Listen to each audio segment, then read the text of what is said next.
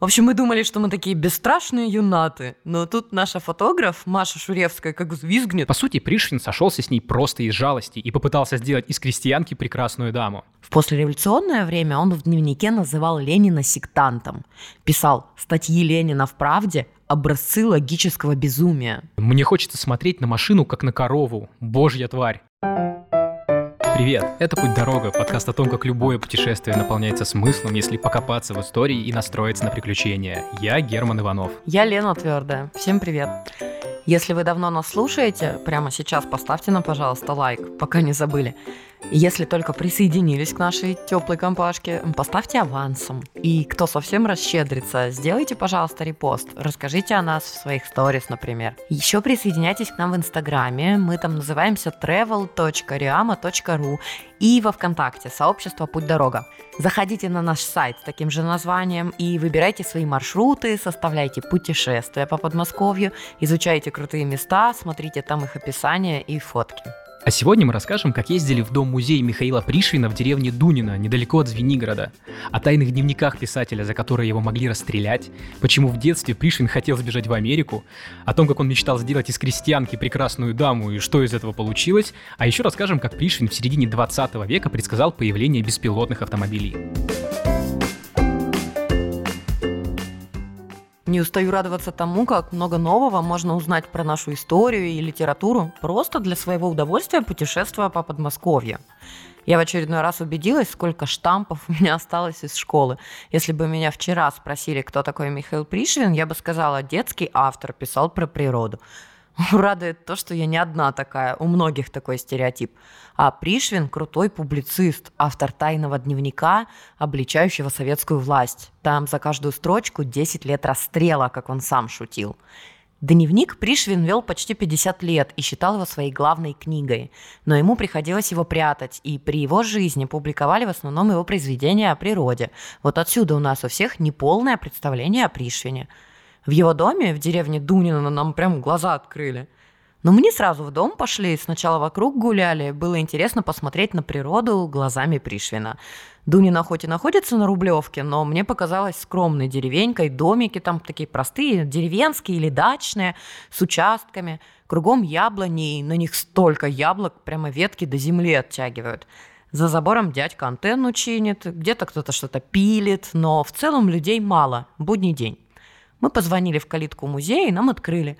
За оградой в глубине двора сразу видно деревянный дом. Он стоит на горке, и вся территория под довольно большим уклоном, поэтому дом с одной стороны двухэтажный, а с другой стороны этаж один.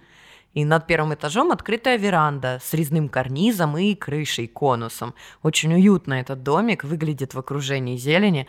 Мы все тропинки вокруг истоптали, я скачала себе новую игрушку, фоткаешь растение, а тебе программа показывает, как оно называется. Итак, мой улов – цветочки, которые называются безвременники осенние. Похожи на крокусы, но цветут осенью. Вот молодцы. Еще ядовитые оказались. Еще всякие папоротники распознала, хмель и грибочки агариковые – Пока рыскала в кустах, видел еще чью-то нору. Может, это крот. А еще справа от дома есть полянка, и на ней маленький помост.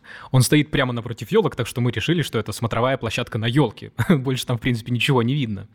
Там их целая аллея, и в ней всегда темно, даже когда на улице светит солнце. В самом дальнем углу двора мы нашли очень милую клумбу со скамейкой. Ее как будто специально там поставили, чтобы прятаться от людей и сидеть одному в тишине. Очень такое укромное местечко. В общем, мы думали, что мы такие бесстрашные юнаты. Но тут наша фотограф, Маша Шуревская, как взвизгнет, она вляпалась в паутину и говорит, там паук огромный страшный паучище в итоге оказался размером со шмелика.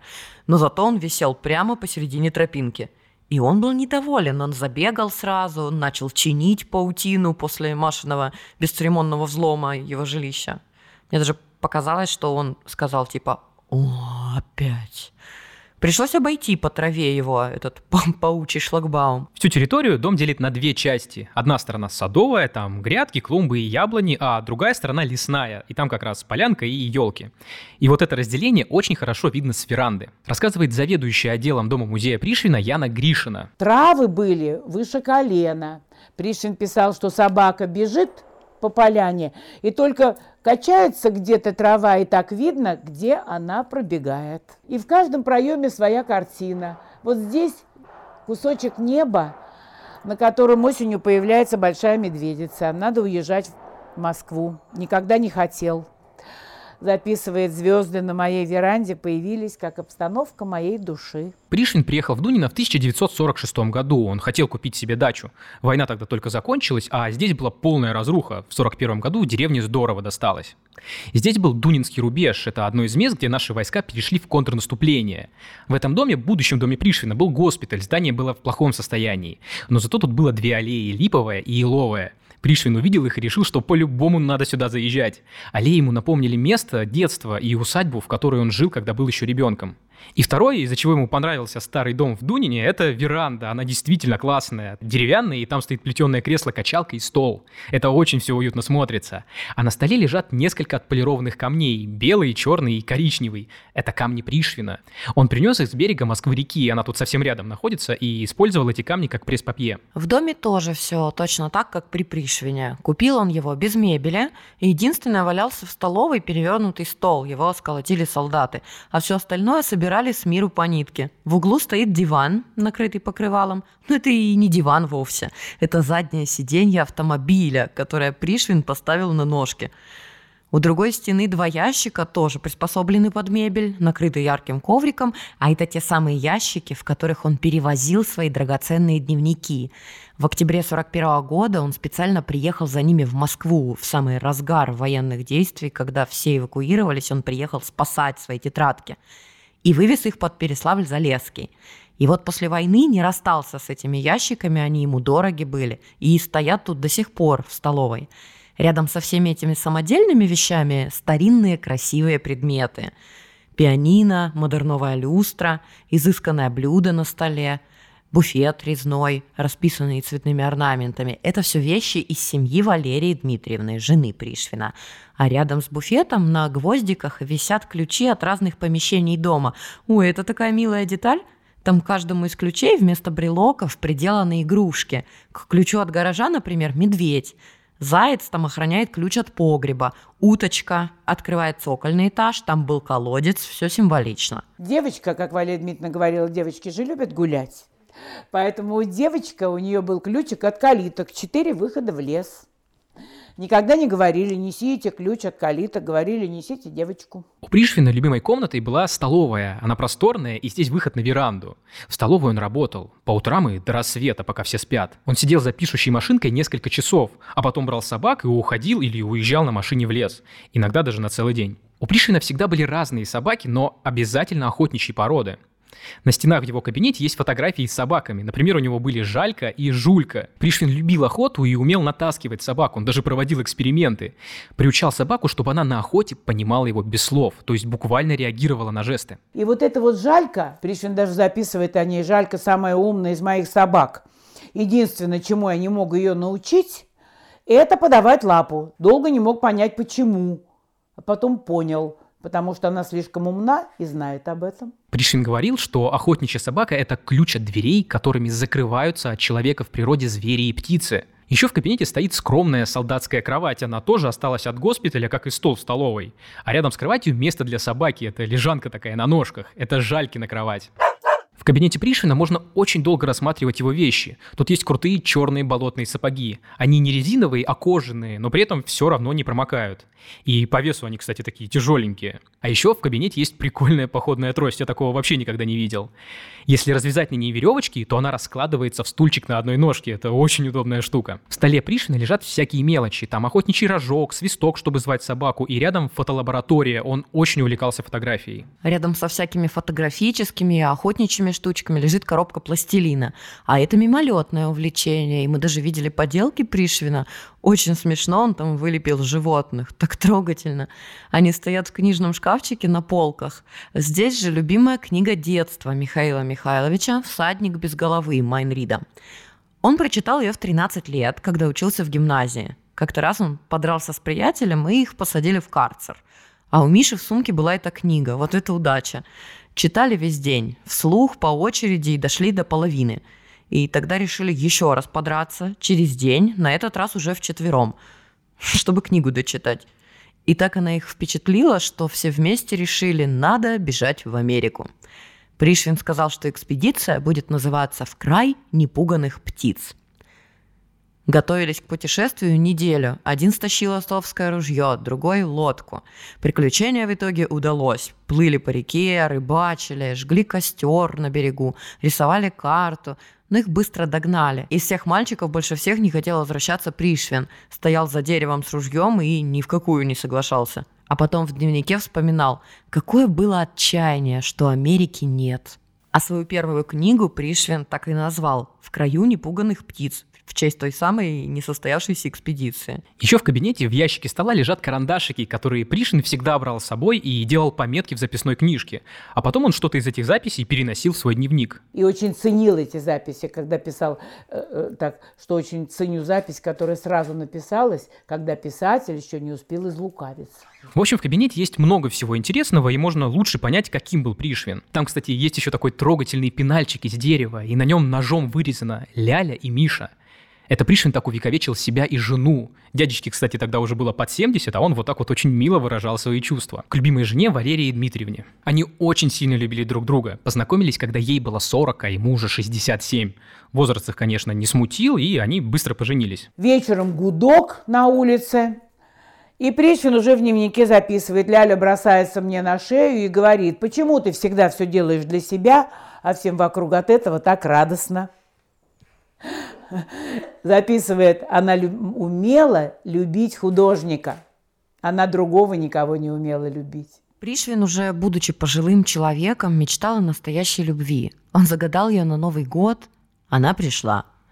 Как это случилось? Сороковой год, приближалась война, и Пришвин понимал, что надо привести в порядок свои дневники. Ему нужен был помощник, которому можно было доверить свои тайные многолетние труды. И вот 16 января к нему пришла устраиваться секретарем Валерия Лебедева.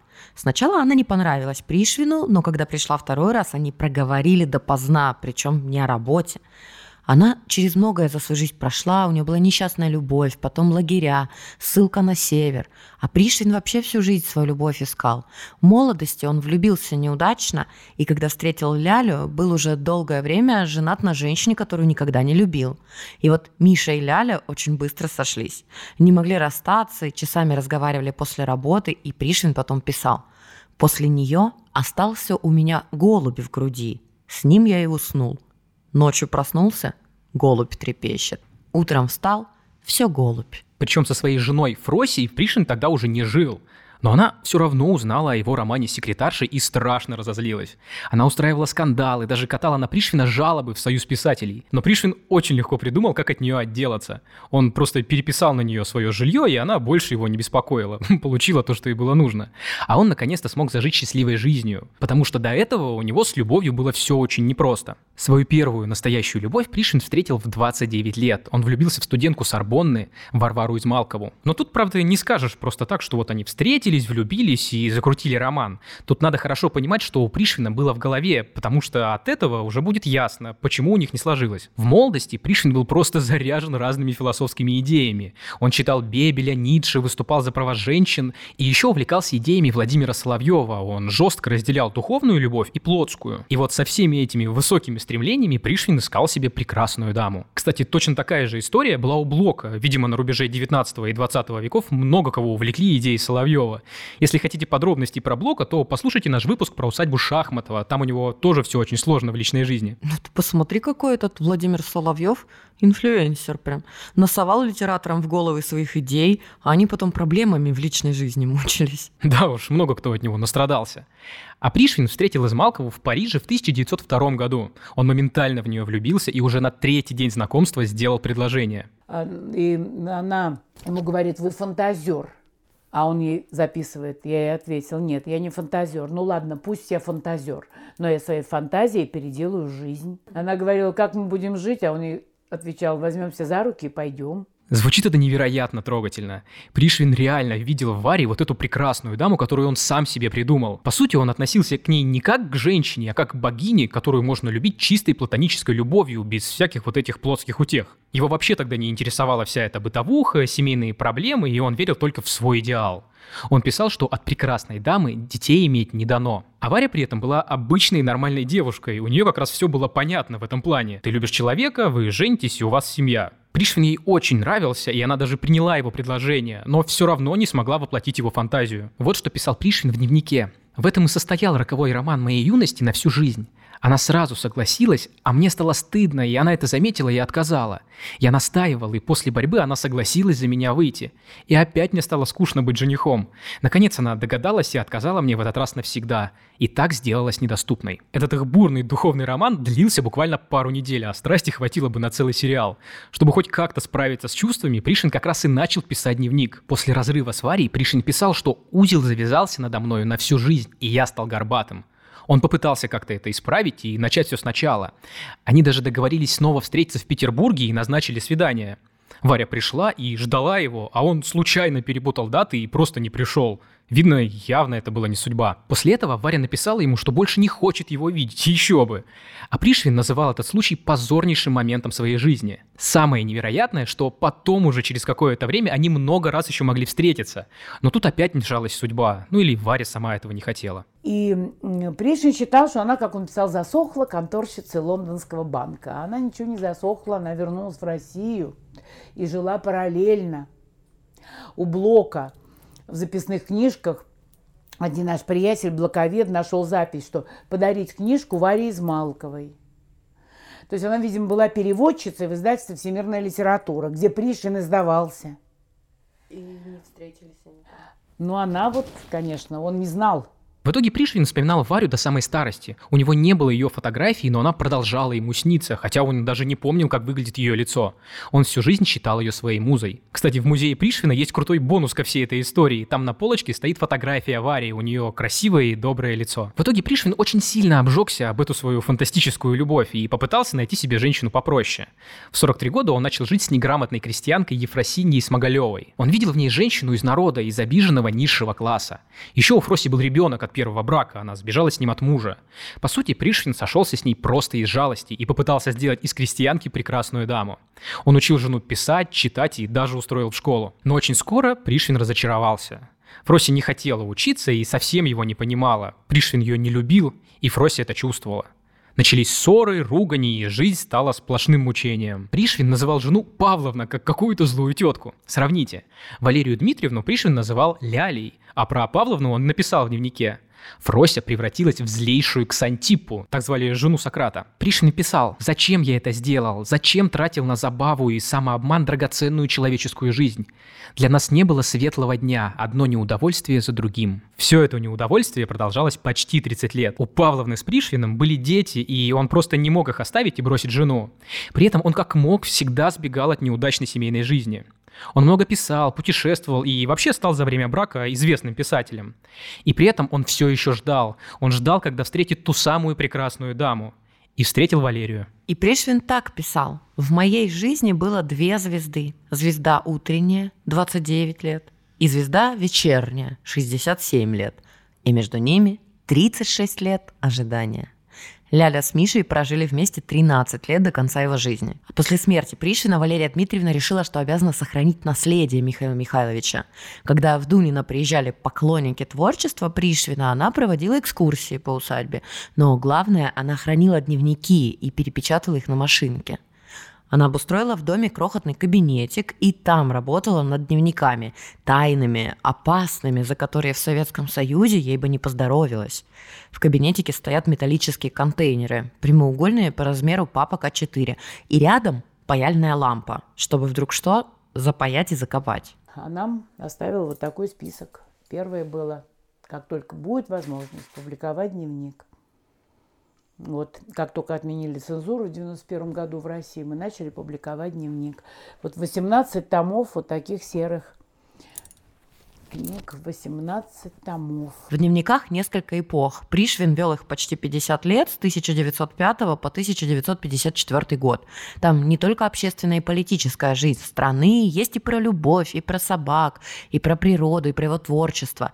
И, конечно, его переживания о том, что происходит в стране. Первая мировая война, революции, советская власть, коллективизация, пятилетки, репрессии, Великая Отечественная война – Ну и время было. Пришвин не был монархистом, но революцию тоже не принял. Правда, и за границу не уехал. Он считал, что изживать эту напасть надо изнутри. В послереволюционное время он в дневнике называл Ленина сектантом. Писал статьи Ленина в «Правде» образцы логического безумия. В 1929 писал «В лавре снимают колокола. Чистое злодейство. И заступиться нельзя никому, и как-то неприлично. Слишком много жизней губят ежедневно, чтобы можно было отстаивать колокол. 30-й год. Нечто страшное постепенно доходит до нашего обывательского сознания. Это что зло может оставаться совсем безнаказанным, и новая ликующая жизнь может вырастать на трупах замученных людей и созданной ими культуры без памяти о них. 37 год, у Пришвина запись «Люди исчезают один за другим». Но все эти записи в тайных дневниках. В конце 30-х годов критики начали обвинять Пришвина, что это он такой беленький, будто не замечает, что в мире творится. Вот война на носу, а он пишет про зайчиков и одуванчики. Отказались издавать его новую книгу «Лесная капель». В 43-м выпустили, а в дневнике у Пришвина запись «Понадобилось» понадобилась людям красота. Пришвин всегда шел в ногу со временем. Он понимал, что в стране индустриализация, все меняется, и в жизнь людей приходят машины. И он был рад прогрессу. Пришвин считал, что цивилизацию невозможно остановить. Ее, наоборот, надо культурно обживать. Но главное, чтобы прогресс не поглотил личность человека. И, кстати, Пришвин сам очень здорово обживал всякие новые штуки. Он освоил немецкий фотоаппарат, делал крутые снимки на нем и еще влюбился в автомобили. Пришвин уже был достаточно пожилой, но при этом прекрасно осознавал, что надо входить в новую жизнь, иначе он просто потеряет своего читателя и перестанет его понимать. А для новой жизни ему нужна была самая современная и крутая штука – автомобиль. У него была машина еще с 30-х годов, когда личных автомобилей вообще были единицы. Это была копия Форда ГАЗ-А. Потом он еще менял разные машины и даже давал им имена. Свою первую машину он назвал Машка, потому что она стояла в хлеву, где жила корова.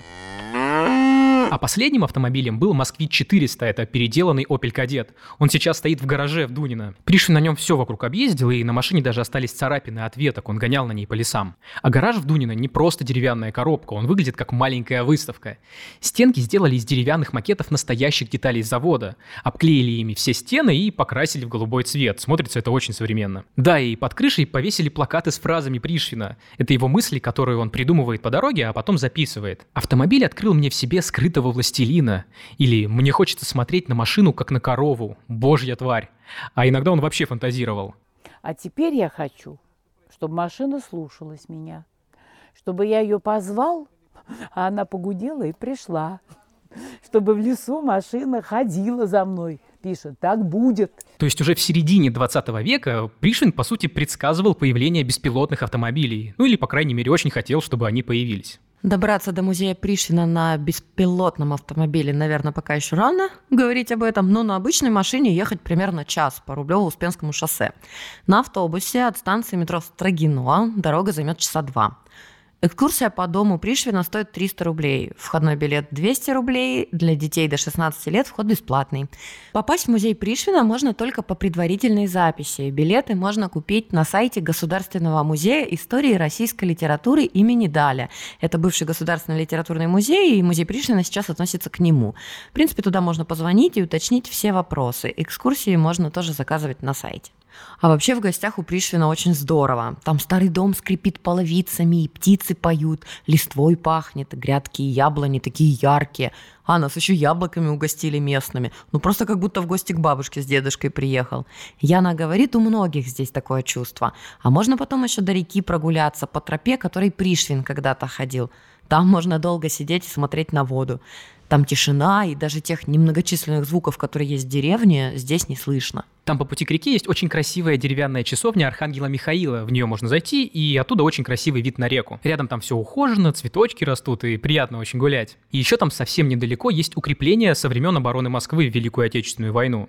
Возле часовни есть схема всего Дунинского археологического и природного комплекса. Вы можете ее сфоткать и пойти там все исследовать. Это если вам у реки вдруг не сидится. Кстати, если вы не сможете приехать к Пришвину сейчас, когда еще более-менее тепло, то поздней осенью тут тоже очень неплохо. Вот послушайте, как писал про это Пришвин Пришвин. Поздней осенью бывает иногда совсем как ранней весной. Там белый снег, там черная земля. Только весной с проталин пахнет землей, а осенью снегом. Так непременно бывает. Мы привыкаем к снегу зимой, и весной нам пахнет земля, а летом принюхиваемся к земле, и поздней осенью пахнет нам снегом. Так что обязательно приезжайте проверить, чем пахнет в Дунино поздней осенью. А мы заканчиваем выпуск. Это был подкаст «Путь дорога». Подписывайтесь на нас в Яндекс Музыке, Кастбоксе и Google подкастах. Свои комментарии вы можете оставлять в Apple подкастах и во Вконтакте. И еще вы можете рассказать о нас своим друзьям. Например, вы можете это сделать в сторис. А если хотите предложить нам свои идеи для поездок или интересные маршруты, обсудить вопросы сотрудничества, то у нас есть почта для этого – подкаст собака собака На этом мы прощаемся. Я Лена Твердая. А я Герман Иванов. Пока. Всем пока.